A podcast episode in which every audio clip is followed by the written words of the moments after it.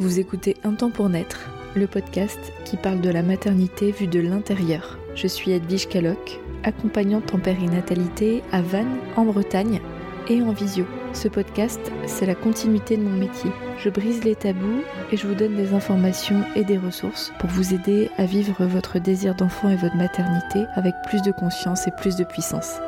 Bon épisode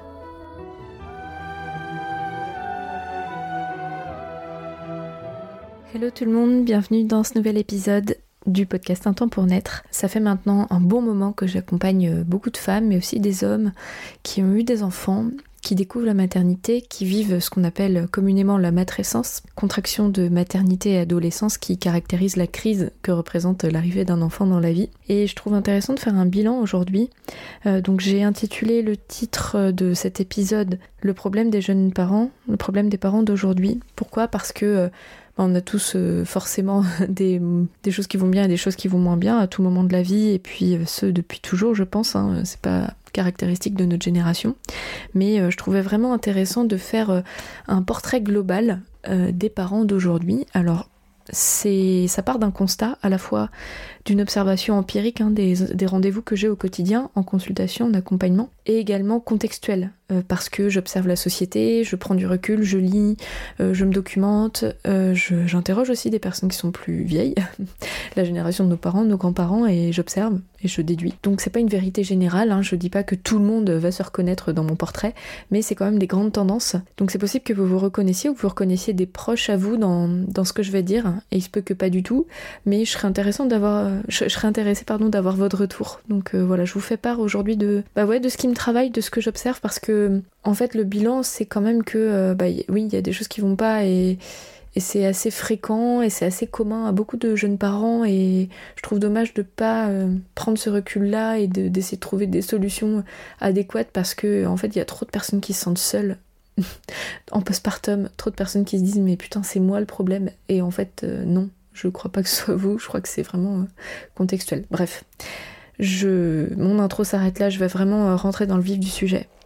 Déjà, je vais commencer par euh, parler de la société dans laquelle on vit. Donc là, quand je fais l'épisode, on est en fin d'année 2021. Aujourd'hui, on vit dans des familles qu'on appelle nucléaires, c'est-à-dire que on vit en couple bien souvent.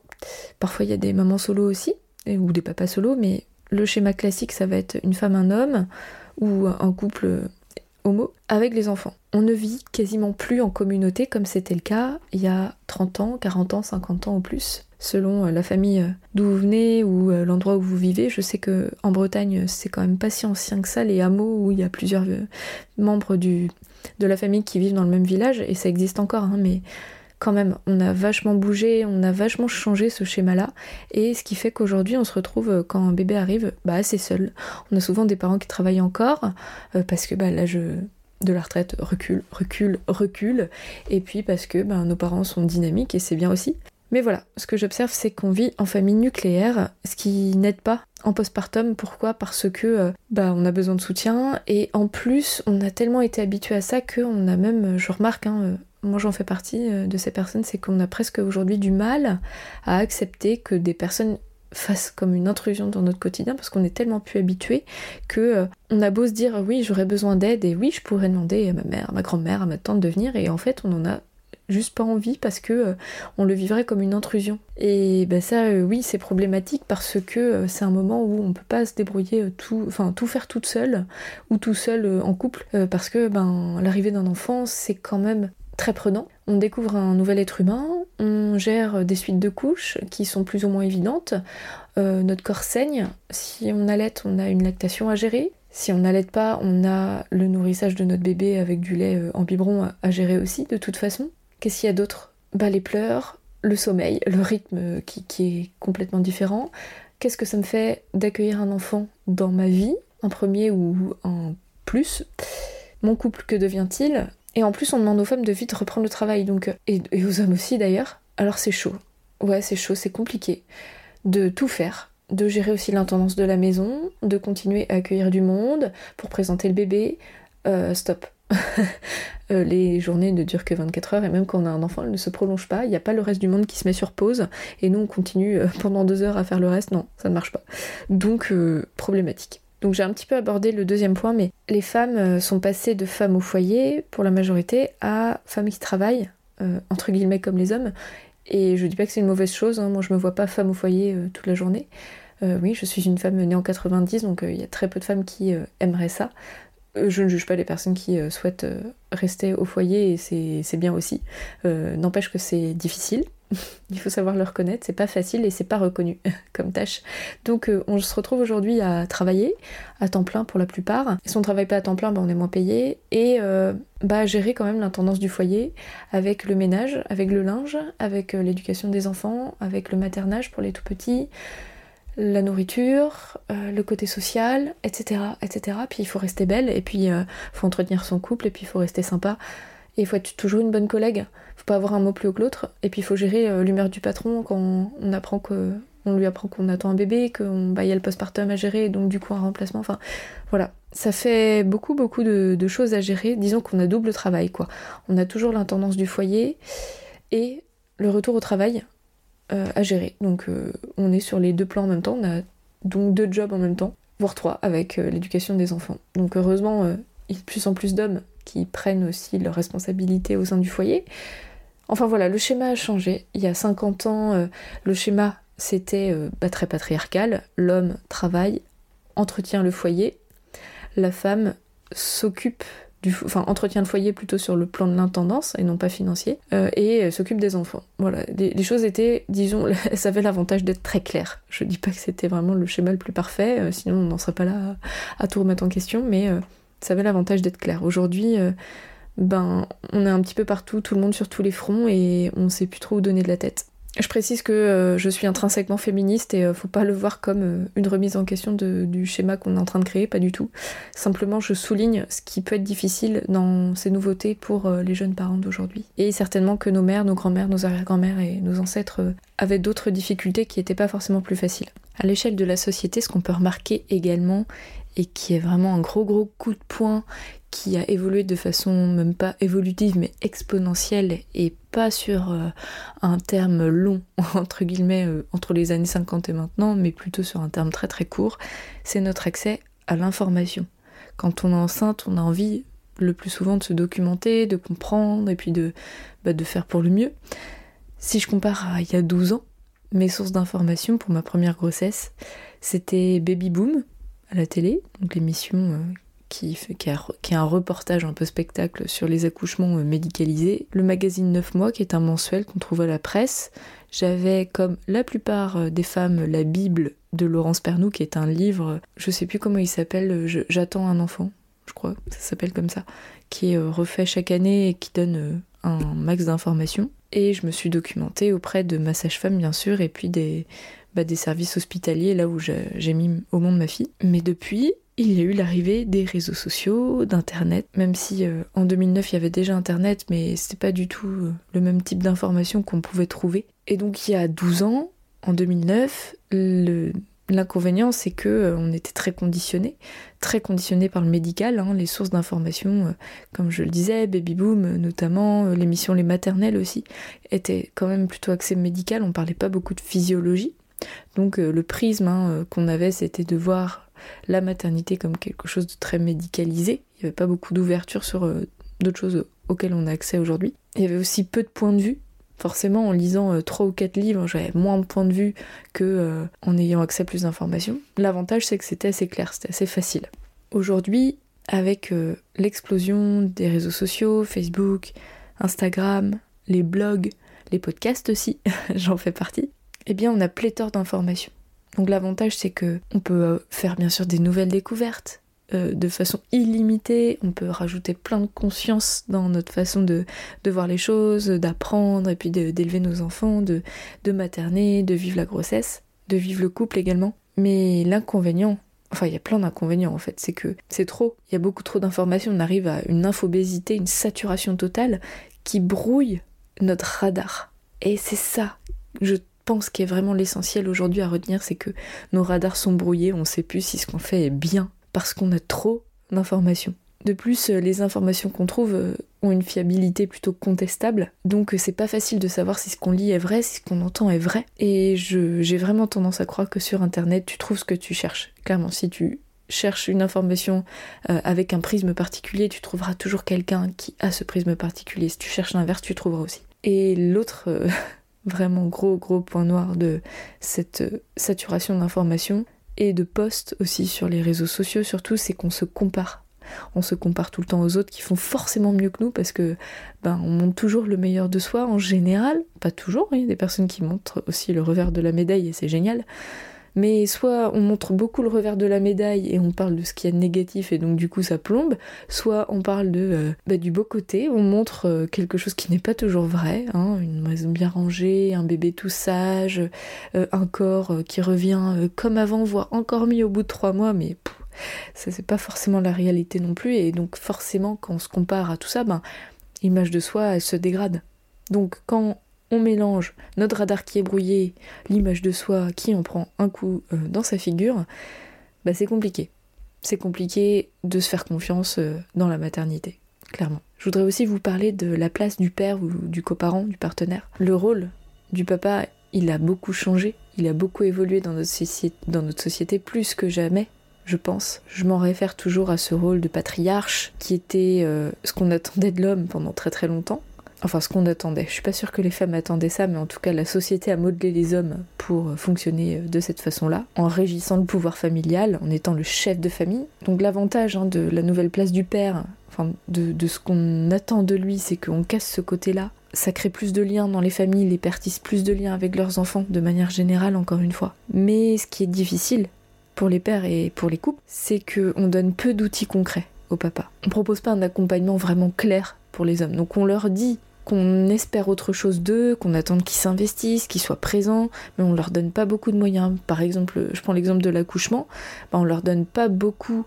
euh, d'informations et d'outils euh, concrets et de vraies clés de compréhension sur ce que c'est qu'un accouchement pour qu'ils puissent le jour J prendre les choses en main autant que sa femme le voudrait. Je prends l'exemple de l'atelier sur l'accouchement que je fais chaque mois à Maman Douceur. Je donne des outils concrets, oui, je donne des outils d'acupression, des massages, l'utilisation d'huile essentielle. Enfin, je donne une liste euh, vraiment euh, infinie de, petites choses qui peuvent aider euh, la femme le jour J et qui peuvent incomber au papa parce que malheureusement aujourd'hui le système des naissances fait qu'il n'y a pas une accompagnante pour une femme donc bah c'est beaucoup les hommes qui s'y collent pour les couples hétéros je précise si vous êtes un couple bah, de femmes c'est pareil. Mais ce qui me semble essentiel de dire aux hommes, c'est que si leur femme accouche dans la physiologie, bah, ils auront jamais vu leur femme comme ça. Et ça peut faire peur, parce qu'elle-même, elle aura peut-être peur de ce côté animal qui va la traverser. Donc j'explique en fait toutes ces étapes de la physiologie de l'accouchement, ces étapes que la femme va potentiellement traverser, de quoi elle aura besoin? Et ça, c'est hyper important. Si on donne pas des clés de compréhension ou des vrais outils, ben, les papas, ils n'ont pas les moyens non plus d'accompagner ça. Pour le postpartum, c'est pareil. Donc c'est bien, on a rallongé le congé paternité d'un mois, n'empêche que c'est vraiment pas suffisant. Et tous les hommes n'en bénéficient pas non plus. Donc euh, c'est pas facile de prendre sa place. Voilà mon petit topo, mon petit bilan. Et encore une fois, je m'appuie sur des observations des femmes que j'accompagne, des couples que j'accompagne, et c'est des points récurrents tout ça. Donc c'est important d'analyser, d'essayer de comprendre où on en est. Et du coup là, je vais aller un petit peu plus loin. Je vais faire une petite synthèse de tout ça. Aujourd'hui, on a plus de conscience que nos prédécesseurs. On a plus de conscience sur ce qu'il faudrait faire pour être épanouie, être sereine, bien vivre l'accouchement, le vivre le plus naturellement possible, faire le mieux pour l'enfant, le mieux. On sait ce qu'il y aurait de mieux. En tout cas, on a accès à ces informations on a des connaissances de plus en plus sur la physiologie, on a des connaissances de plus en plus sur le développement du cerveau de l'enfant grâce aux neurosciences affectives et ça, mais je trouve ça absolument génial et je remets absolument pas en cause toutes ces connaissances, sinon je serais pas accompagnante, je ne donnerais pas toutes ces informations au quotidien et je me documenterais pas. Mais là, quand on s'en réfère au point de vue des parents et de la charge que ça représente, la charge morale et la charge globale que ça représente en, termes bah, d'idéal, bah, en fait l'idéal est trop haut. Il est inaccessible. Donc on sait depuis toujours que la perfection n'existe pas, mais c'est une belle phrase. Et quand on devient parent, on n'a pas envie de croire ça. On a envie de croire qu'on sera parfait pour notre enfant, que on a, comme on a compris dans notre tête ce qui était bon, bah du coup on va l'appliquer. Donc on va apprendre, on va se documenter. L'accouchement physiologique, l'allaitement, la DME, le maternage proximal, le cododo, le portage en écharpe, Montessori. Je crois que vous avez saisi l'idée. On n'a plus l'excuse de pas pouvoir savoir. Et donc le level, il est archi haut. Parce qu'en fait, ce qu'on découvre quand on devient parent, c'est que tous ces idéaux qu'on porte haut et fort pendant la grossesse en général, parce que l'enfant n'est pas encore là. Quand l'enfant arrive, bah c'est difficile de mettre tout ça en place. Pourquoi? Parce que entre temps, on a accouché. On a vécu un troisième trimestre de grossesse qui peut être plus ou moins fatigant, mais plus ou plus fatigant la plupart du temps. À l'accouchement, on perd de l'énergie aussi, on a besoin de se régénérer.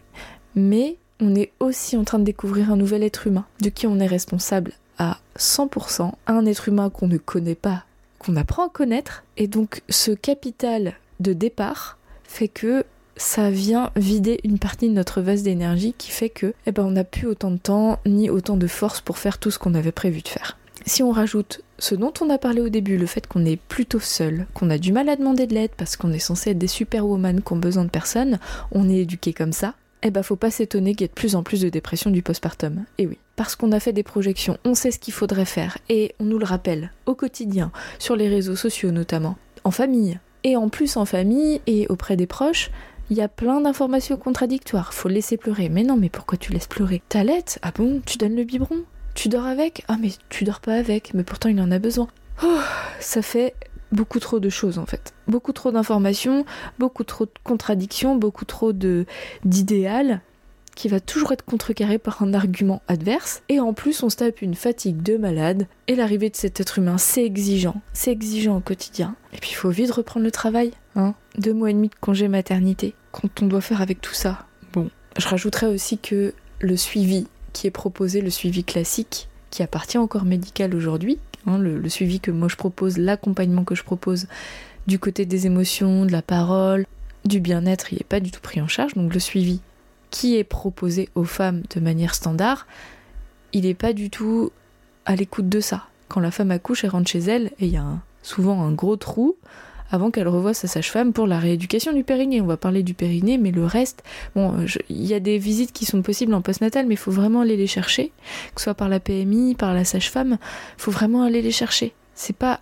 aussi présent que pendant la grossesse. Donc ce cocktail d'absence du clan, de la tribu, cet excès d'informations, de comparaison, cet idéal qui est vraiment très très très très haut perché, la fatigue du postpartum, le fait que ce bébé on le connaissait pas et que nous aussi finalement on se découvre et que finalement on se rend compte qu'on se connaissait pas. En fait, c'est pas qu'on se connaissait pas, c'est qu'on devient une autre personne. Il y a une partie de notre cerveau qui évolue quand on devient parent. Et puis l'accompagnement médicalisé qui n'est pas vraiment à l'écoute de tout ça et le fait qu'on doit vite, vite reprendre le travail, c'est compliqué. Moi je vois trop de femmes qui culpabilisent, qui se sentent seules mais des papas aussi. Des couples qui se comprennent plus. Et oui, des dépressions du postpartum en quantité vraiment très très très importante et je crois que depuis le, nos confinements, depuis la pandémie, ça a explosé. Donc c'est un tableau qui est pas très joyeux, je le conçois, mais je pense que c'est important de parler de tout ça. Peut-être que ça va vous faire écho. Enfin, je, pense que si vous vous sentez mal dans votre parentalité, si vous lisez ça, si vous écoutez ça, pardon, si le titre vous a interpellé, peut-être qu'il y a des choses qui vont vous paraître euh, en adéquation avec ce que vous ressentez. Aujourd'hui, moi, ce que je peux vous dire, c'est de vous rappeler que vous avez le droit de demander de l'aide. Vous avez le droit de demander de l'aide. Qui est-ce qu'on aide dans la société? C'est les personnes qui sont les plus vulnérables. On comprend qu'un nouveau-né, un petit enfant, il a besoin d'aide Évidemment, il est dépendant. On comprend que nos anciens, ils ont besoin d'aide. Et encore, on a beaucoup de mal aujourd'hui. Euh, notre système n'est pas aidant avec euh, nos anciens. Bon, bref, on va rentrer dans un débat politique, mais on traite mal nos anciens. Mais on a quand même conscience que quand on vieillit, on a besoin d'aide. Ok. Quand on devient jeune parent, je crois qu'on a oublié ça, c'est qu'on est aussi vulnérable. Non pas qu'on ait des petites choses fragiles, mais pas du tout. Mais on est, on s'est pris une telle vague de puissance qu'on a besoin d'être accompagné. On est en train de se remettre d'une grossesse, d'un accouchement. On a besoin de se reposer, notre corps il a besoin de repos, il a besoin d'énergie, il a besoin de se concentrer sur l'arrivée de cet enfant-là. Mais oui, on peut pas tout gérer tout seul. Si on le fait, il va... Qui c'est qui va en pâtir? C'est bah, vous. c'est la personne en fait. C'est peut-être que la maison sera propre, peut-être que le bébé ira entre guillemets bien, mais si vous vous n'êtes pas bien, est-ce que ça fonctionne? Mais non, ça fonctionne pas.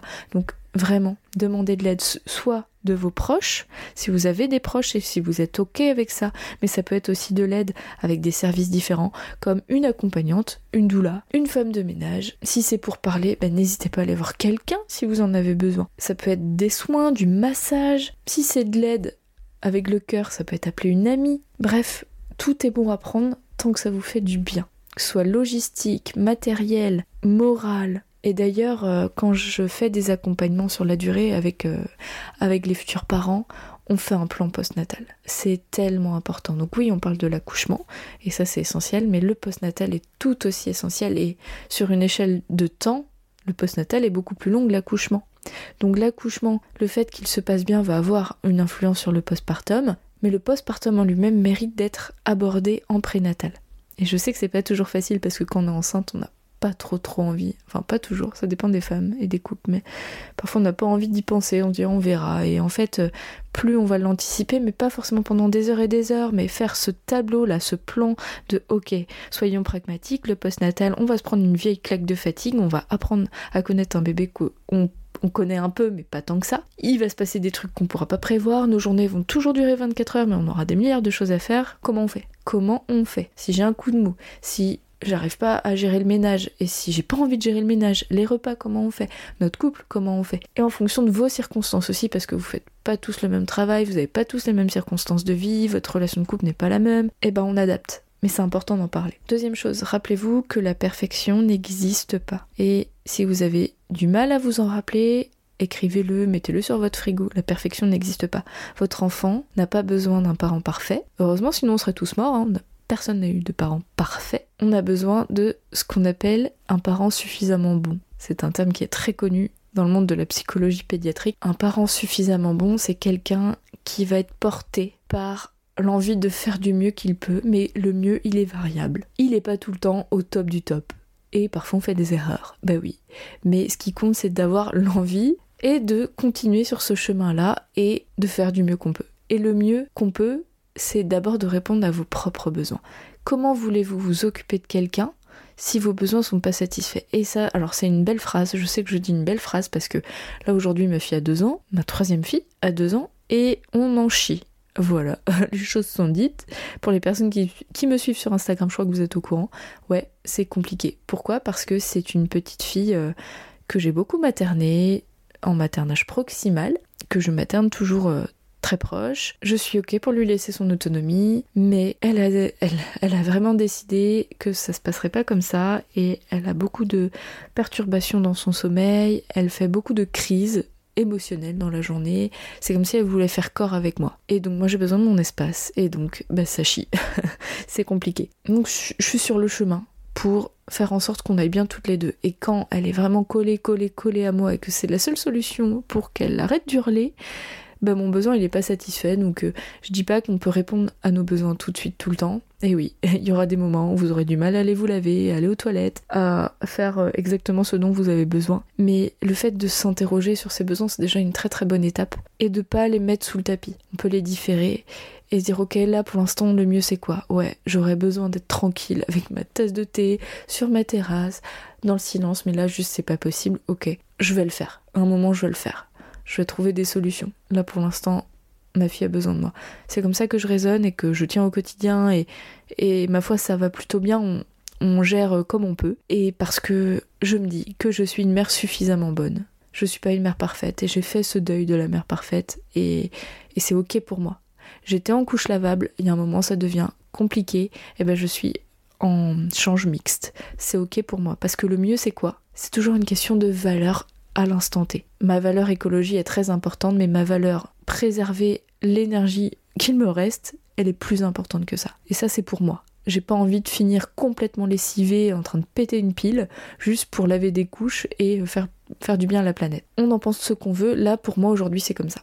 Autre chose que j'ai vraiment vraiment besoin de vous transmettre, c'est que il y a l'accompagnement classique qui est proposé par le système de santé qui est essentiel. Je ne remets absolument pas en cause et au contraire, je travaille main dans la main en partenariat avec les sages-femmes, les gynécos, les équipes médicales qui ont leur rôle médical. Mais il y a aussi un accompagnement qui est à la fois nouveau, celui que je propose, c'est un métier qui est nouveau, l'accompagnement périnatal, et en fait il est ancestral, c'est juste qu'on l'a perdu. On l'a perdu depuis quelques décennies seulement. On a brouillé tout ça parce qu'on a emmené les femmes travailler comme les hommes. C'est depuis la révolution industrielle en fait qu'on a perdu peu à peu cet accompagnement-là. Mais il revient. Vous avez le droit de vous offrir cet accompagnement-là. C'est important d'avoir un ou une partenaire neutre avec les compétences et les connaissances autour de la grossesse, l'accouchement, le postpartum, à qui vous pouvez déposer vos mots, demander des conseils et des conseils vraiment personnalisés. Hein, ça vous permet de faire le tri, de prendre soin de vous, de tisser un lien de confiance et vraiment ça a un vrai bénéfice sur comment on se sent après. Et c'est cet accompagnement, il est vraiment pragmatique aussi. On fait le point sur vos ressources. Qui peut vous aider? Comment? À quel moment? Et c'est vraiment essentiel de faire tous ces check-up autour de vous. Plus vous anticiperez et moins ce sera difficile. Je ponctue quand même en disant que même en ayant anticipé, c'est pas simple, mais ça peut mieux se passer quand on a anticipé un petit peu et qu'on a cette faculté à demander de l'aide. Et enfin, c'est important d'aborder le fait qu'aujourd'hui, on a une vraie gronde politique. Le monde des naissances est politique, ça a toujours été politique, parce qu'il s'agit des femmes, des enfants, d'une partie de la population et la manière dont on fait naître les enfants et dont on traite les femmes enceintes en dit long sur la société. C'est un même, je pense que c'est euh, un prisme à cette petite échelle de comment on traite les femmes enceintes et les nouveau-nés reflète l'état de la société. Et aujourd'hui, ça va mal. Clairement, ça va mal. On traite mal les femmes enceintes, les bébés qui naissent. Maintenant qu'on est à la pointe de la médecine, on a besoin de ramener de l'humain. Ça va être très important de ramener le sacré, le sacré dans cette expérience. Aujourd'hui, les sages-femmes sont en grève. Elles réclament de meilleures conditions de travail, une meilleure reconnaissance, plus de disponibilité, plus de moyens pour accompagner. Aujourd'hui, les futurs parents, ils se documentent. Vous vous documentez avec des nouveaux livres, des blogs, des podcasts. Si vous m'écoutez, c'est que vous écoutez d'autres ressources, très certainement. Et je fais partie de ces ressources. Donc oui, je, je suis vraiment engagée dans ce nouveau mouvement de donner l'accès à l'information, redonner le pouvoir aux personnes qui vivent cette expérience. C'est vous qui avez le pouvoir, personne ne sait mieux que vous ce qui est bon pour vous. Vous avez le droit d'avoir des personnes qui vous donnent les informations dont vous avez besoin, qui vous aiguillent et qui vous font confiance. Et là, l'évolution de la société, elle est flagrante. Tout est en train de changer. Le monde des naissances est en train de changer. Je sais pas ce que vous pensez de tout ce que j'ai abordé aujourd'hui. C'est, ça aborde plein de notions sociétales, politiques, à la fois dans le foyer, mais aussi sur euh, le macrocosme de notre société, de, de la population globale, de comment on traite les personnes qui accueillent la vie. Et vous en faites partie, si vous écoutez ce podcast, ou vous avez certainement des proches qui en font partie, et il y a un vrai malaise. Tout n'est pas tout noir, hein. j'ai évoqué quand même des points positifs au fait qu'on a accès à l'information, qu'on a des nouveaux accompagnements, qu'il y a plus de conscience, mais c'est important de souligner aussi les écueils là-dedans et d'en tirer des leçons pour pas s'épuiser, pas se mettre la barre trop haut, être tolérant avec soi-même et se faire aider pour les choses qui sont vraiment importantes pour soi. Quand on n'y arrive plus aussi, c'est important de se faire accompagner, vraiment. Et du coup, je peux pas ne pas vous parler. Bah déjà de maman douceur, que vous connaissez peut-être déjà, c'est le lieu où je travaille, qui est le centre périnatal. Donc ça c'est pour les vanaises ou les, les morbihanaises. Et les morbihanais, n'oublions pas, les papas, ils sont aussi les bienvenus. C'est un centre ressources. On est un centre périnatal, on est une vingtaine de professionnels pour vous accompagner. Donc si vous tapez mamandouceur.fr, vous allez voir tous les professionnels qui sont là pour vous. Mais j'ai aussi envie de vous parler de Super Maman France. Super Maman France, c'est une association donc c'est un fonctionnement différent, où il y a d'un côté les mamans cadeaux, ce sont des femmes. Et d'ailleurs, je me demande si on peut être papa cadeau, je leur ai pas posé la question, mais donc ce sont des, on va dire, des femmes qui sont mères et qui veulent donner à la fois du temps, de l'écoute et un repas à une maman à bichonner. Donc c'est comme ça que ça s'appelle dans l'association, c'est assez mignon. Donc vous pouvez vous inscrire si vous venez d'avoir un enfant ou si vous êtes enceinte et que vous avez envie qu'on vous aide, qu'on vous apporte un petit repas, petite écoute. C'est des petites choses comme ça qui font du bien. Et je trouve ça assez chouette parce que du coup, c'est euh, des personnes qu'on connaît pas qui viennent euh, nous, apporter euh, du soutien. Et je trouve que c'est vraiment l'idée de recréer la tribu, le village, la communauté. Et je trouve ça vraiment absolument fabuleux. Donc si vous allez sur le site Super Maman France, vous pouvez soit vous inscrire pour être maman cadeau. Donc vous êtes là pour quelqu'un dans votre territoire qui vient d'avoir un bébé, qui est enceinte et qui a besoin d'être accompagné c'est juste une visite, un repas. Donc c'est hyper accessible et ça fait tellement de bien. Ça fait vraiment du bien de se sentir soutenu. Ou vous, vous en avez besoin, vous pouvez vous inscrire. Je trouve ça vraiment chouette ces initiatives de recréer de la communauté. Je vois des choses nettes, je vois des villages postnatals qui se recréent, qui sont en projet en tout cas. Je sais pas si ça existe vraiment là à l'heure où je vous parle, mais en vrai je rêve tellement de pouvoir euh, ouvrir une maison, une grande maison, où les nouveaux parents viennent, ils se posent et ils font des petits trocs. Tiens, je vais garder ton fils, va prendre ta douche. Et inversement, tu veux une tisane, je vais m'en faire une. Tu veux un petit massage des pieds et, du coup, il y a plein de monde, ça, ça vit dans la tranquillité, dans le calme et dans cet esprit de, de reliance avec les autres. Et il y a des personnes qui viennent juste pour soutenir, soutenir ce mouvement, apporter un repas, discuter, échanger, bref. C'est mon petit monde de bisounours dans ma tête, mais je suis sûre que euh, ce genre d'initiative, il peut que voir le jour, il peut que émerger. Voilà ce que j'avais envie de vous partager aujourd'hui. J'ai hâte d'avoir vos retours. Vous êtes de plus en plus nombreuses et nombreuses à me faire vos retours sur euh, les épisodes de podcast, sur mes réflexions, et c'est vraiment chouette. Je vous embrasse et je vous dis à la semaine prochaine.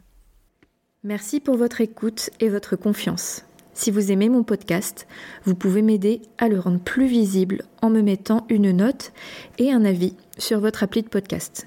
Vous pouvez aussi partager auprès de vos proches qui sont concernés. Et si vous souhaitez vous aussi être accompagné sur votre chemin du désir d'enfant et de la maternité, mes séances se font au cabinet à Vannes ou à distance par visio. Envoyez-moi un message privé sur Insta ou un mail à edvige.intempspournaître.fr. À bientôt!